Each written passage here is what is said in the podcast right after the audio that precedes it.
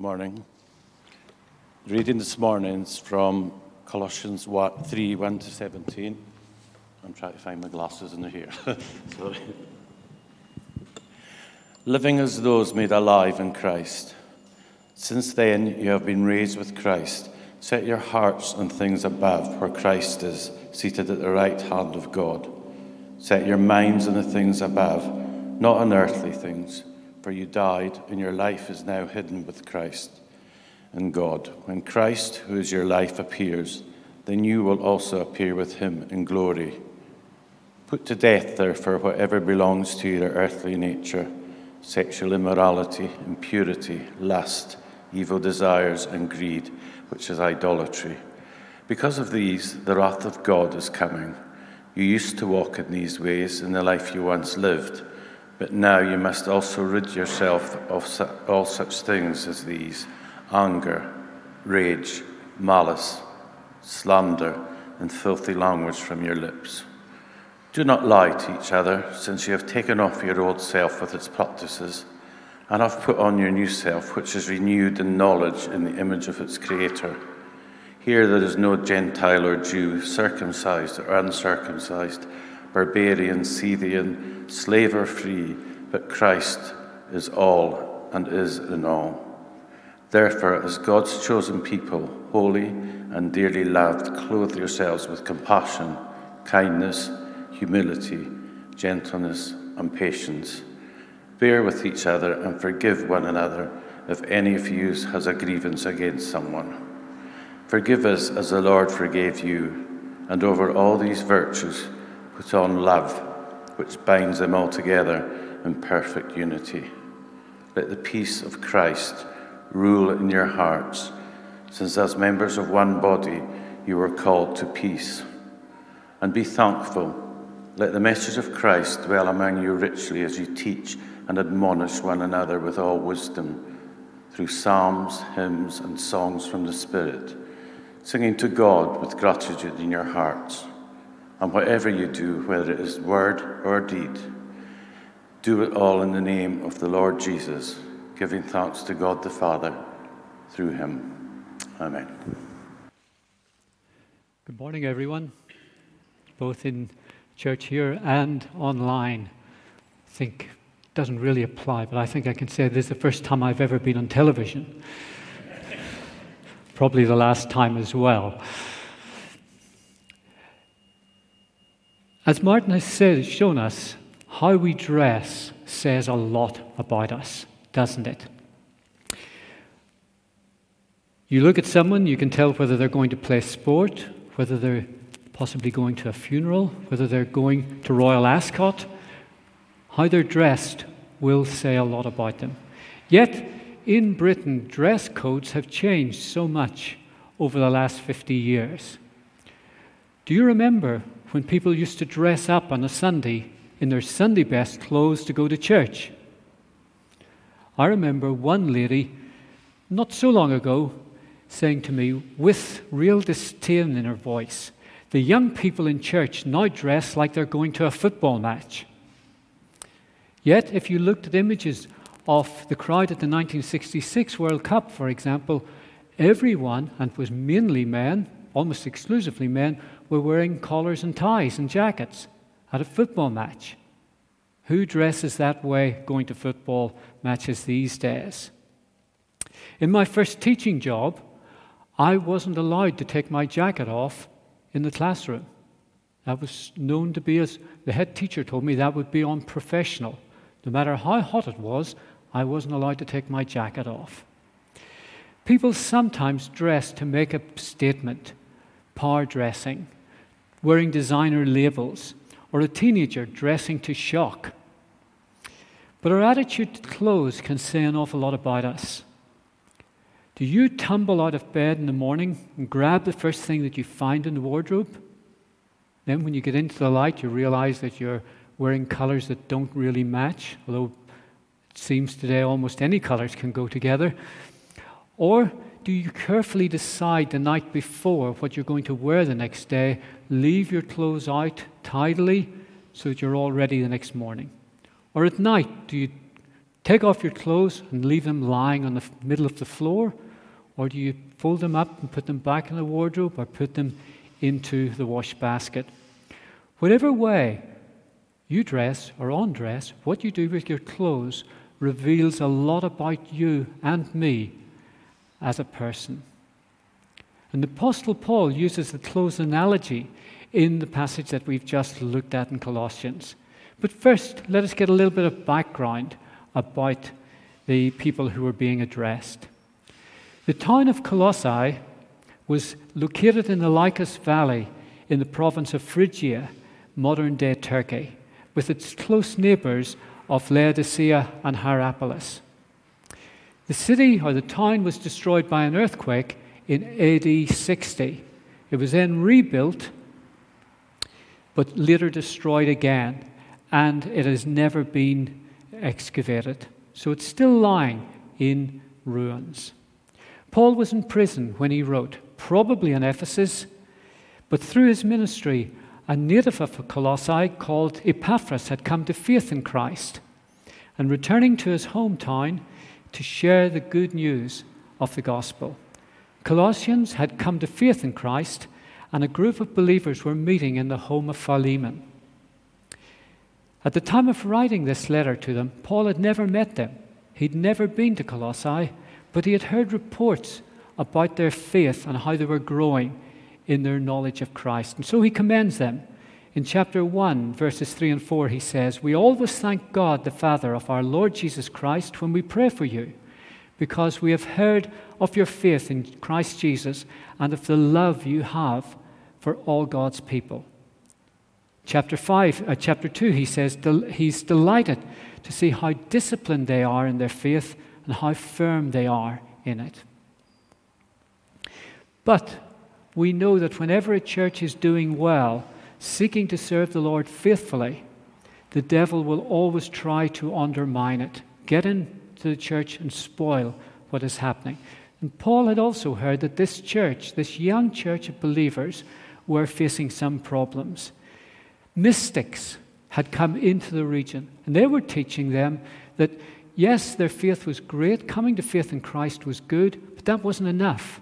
Their faith to grow, they needed other experiences, mystical experiences.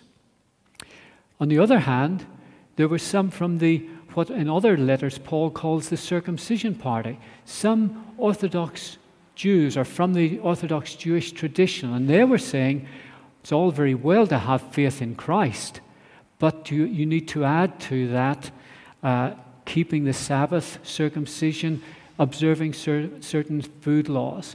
And so this young church were facing problems from two sides.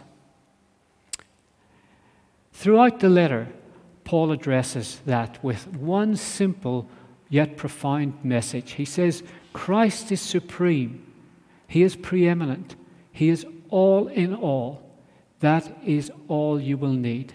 The Colossians didn't need anything more or anything else or any special other religious experience. Jesus was all they needed. Having come to faith in Christ, they'd been utterly changed. They'd been raised with Christ, verse 1 that Don read. They'd died to their old way of living, and their lives were now hidden with Christ in God. Verse 3. They would appear with Christ in glory. Verse 4. They are chosen, holy, and dearly loved. Verse 12. See, Paul is deliberately using phrases, terms here, where he calls them chosen, holy, and dearly loved, that were used of the children of Israel in the Old Testament. And Paul was basically saying here that the special place, the special role that God had for the children of Israel, the original Hebrews, had now transferred and was with this new community of believers living in Christ in the Lycus Valley. The new relationship with God and Jesus had an impact on what they believed and how they behaved.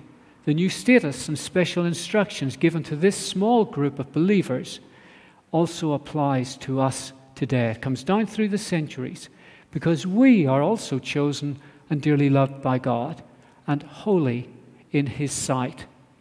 We may feel insignificant unimportant, but we've been chosen by God because He loves us. We're holy in His sight, not because of who we are, but because of Jesus and the sufficiency of His death on the cross for our sins. And that's God's plan for the world.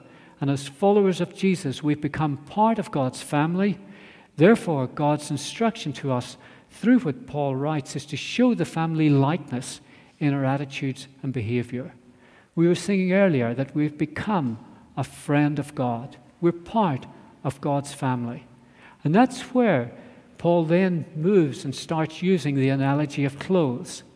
And in the same way as we take off old clothes and wash before we put on clean clothes, Paul's instruction to them is to get rid of, to put off, to put to death this dreadful litany of things that he lists as impurity, lust, sexual immorality, evil desires, greed, idolatry, anger, rage, malice, slander, lies, and filthy speech.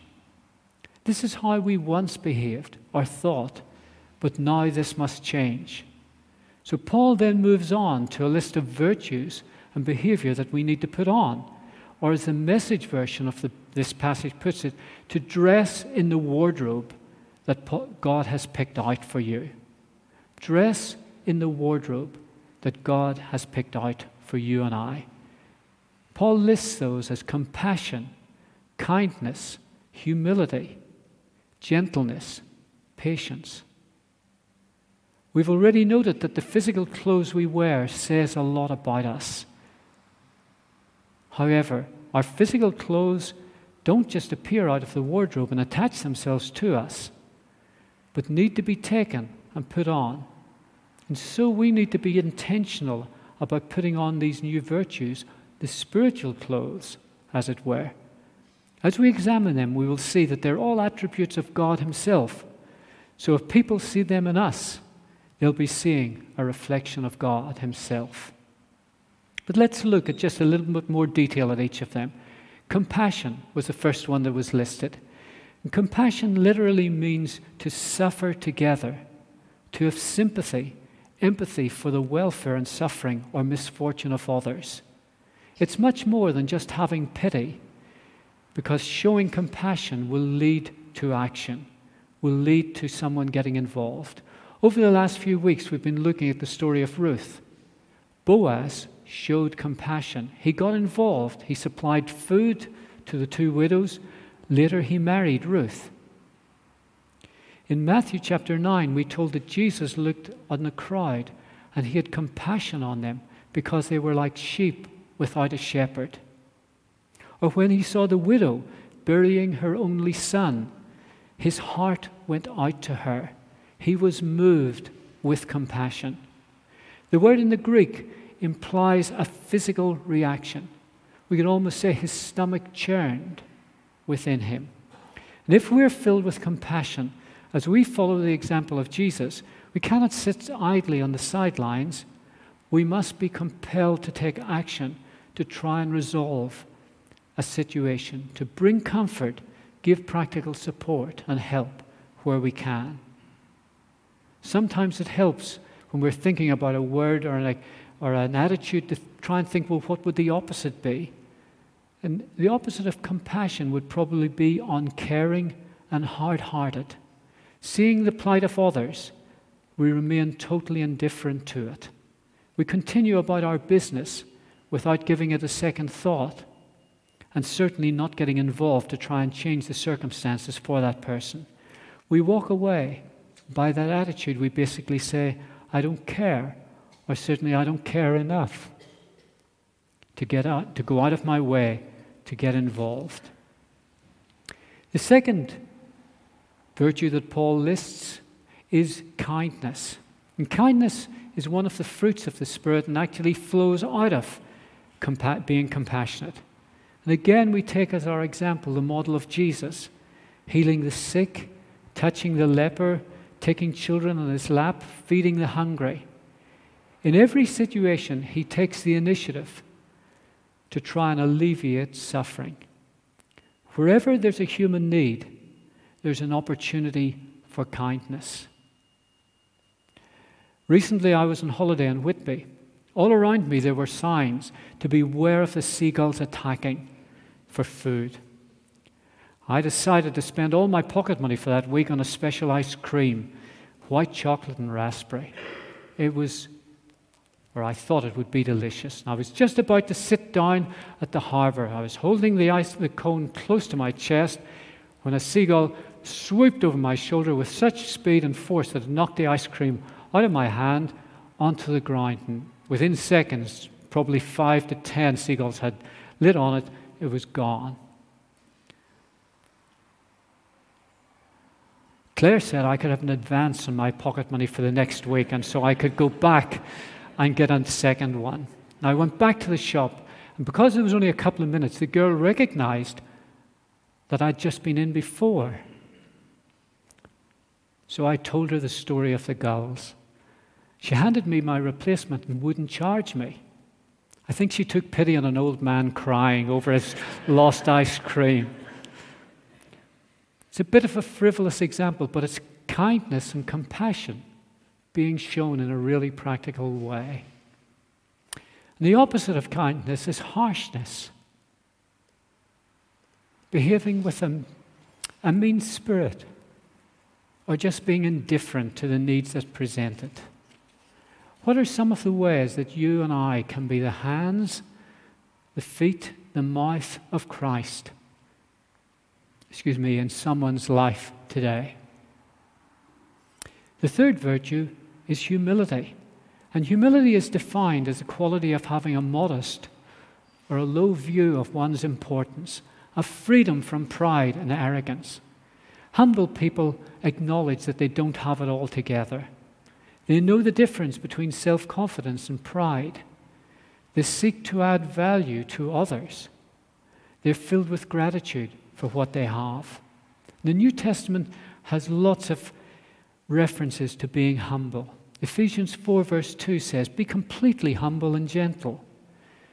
Philippians 2 3, Do nothing out of selfish ambition or vain conceit, rather in humility Value others above yourselves.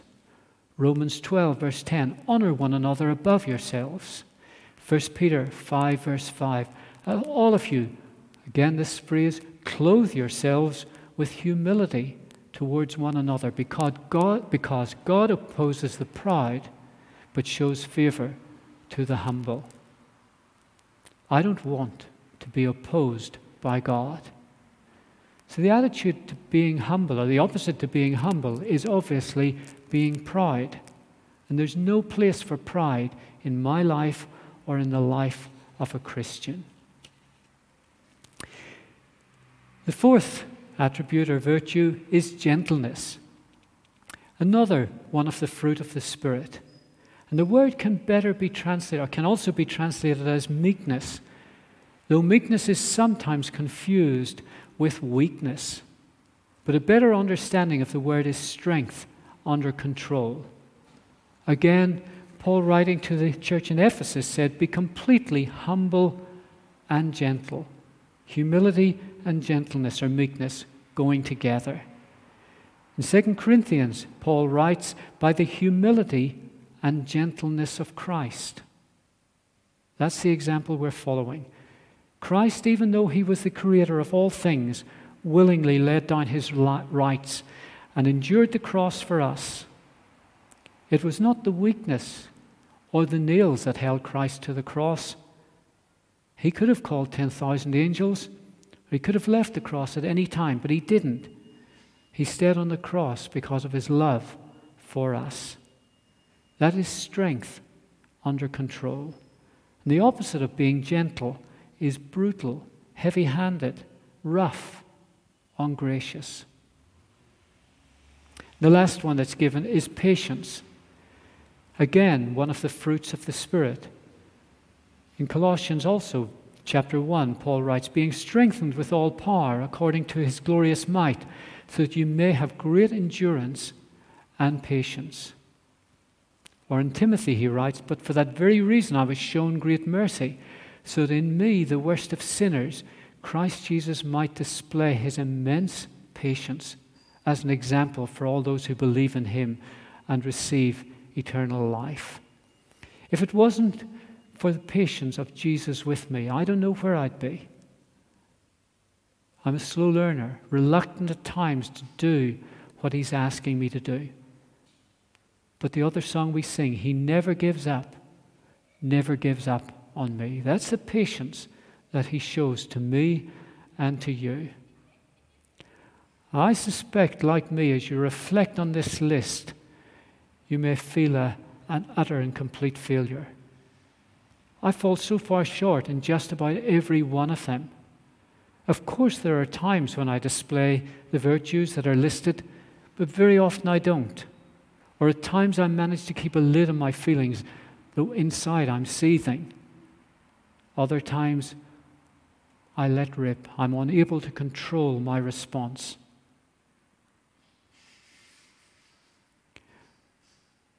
Just for a moment, reflect on just a few areas of life that I've chosen and honestly assess as you think if you and I display compassion, kindness, humility, gentleness, and patience in these areas. In the home with your family, that's where people really see what we're like, where we let down our guard. In your workplace or school, Again, people with whom we spend a lot of time. And so they get the chance to see the real you and me. As you drive, does your personality change when you get behind the wheel of a car? Do you cut people off, randomly break speed limits, blare your horn at the slightest misdemeanor of another driver? As you play sport, are you too aggressive? A bad loser? As you shop, my sister in law used to work in a supermarket, and her job was to mark down the items as they came to their sell by date. And she used to talk about the shoppers with sharp elbows. Are you a shopper with sharp elbows? On social media, there's so much hate and abuse being peddled on social media? Are the posts that you put up different? Are they controlled, measured, showing grace and respect? When Christ did his work of regeneration in our hearts, we're completely transformed. We've become new creations. And the work that begins within, within us will change how we think and behave. Though we have to recognize that it will take a lifetime to work this through to perfection. And will only be, in fact, perfected when we reach heaven itself. As we've seen, the perfect example of these virtues is Jesus. If we're part of his family, we should be showing the family likeness, displaying the family traits. The Bible was written to a culture that greatly esteemed honor. Honor came when you kept the rules. You were well thought of in the community. You brought honor to your family by keeping the rules. You brought shame by disobeying the rules when your behavior was not what was expected by the society you were part of. By our behavior, are we bringing honor or are we bringing shame to God and His family? Someone once asked a Christian, Do you struggle with the parts of the Bible you don't understand? And the reply he got was, No, I struggle more with the parts I do understand. And that's really how I feel about this passage. You don't need a degree in theology to understand what's going on here what Paul's saying to us. The real issue is putting it into practice consistently in our lives. When we live to please ourselves and do what we want, the behavior patterns are the ones that Paul asks us to put off, to put to death. Then the virtues we are to put on, so that we show Christ by our, by our lives, all display themselves in our relationships, where we put the welfare and needs of others before our own. As Paul goes on to spell out in the verses following that, that Don read to us, and that others will be following, following through and speaking on in the weeks to come. Compassion, kindness, humility, gentleness, and patience will become evident in our relationships in the home, between husband and wife, between parents and children, and in the workplace. They're so different from the standards we normally come across. In essence, they are Christian counterculture. I read a quote from a writer called Stephen Winward where he said this Progress in holiness can best be measured not by the length of time we spend in prayer, not by the number of times we go to church, nor by the amount of money we contribute to God's work, not by the range and depth of our knowledge of the Bible, but rather by the quality of our personal relationships. D.L. Moody, the 19th century American evangelist, said once Out of 100 men, one will read the Bible, the other 99 will read the Christian. As my family, neighbors, work colleagues, friends read me, do they read compassion, kindness, humility, gentleness, patience? Or do they read someone who's uncaring, harsh, hard hearted, proud, impatient, thinking always about themselves first and foremost? When we get new clothes, it can sometimes feel a bit awkward and scratchy when we put them on for the first.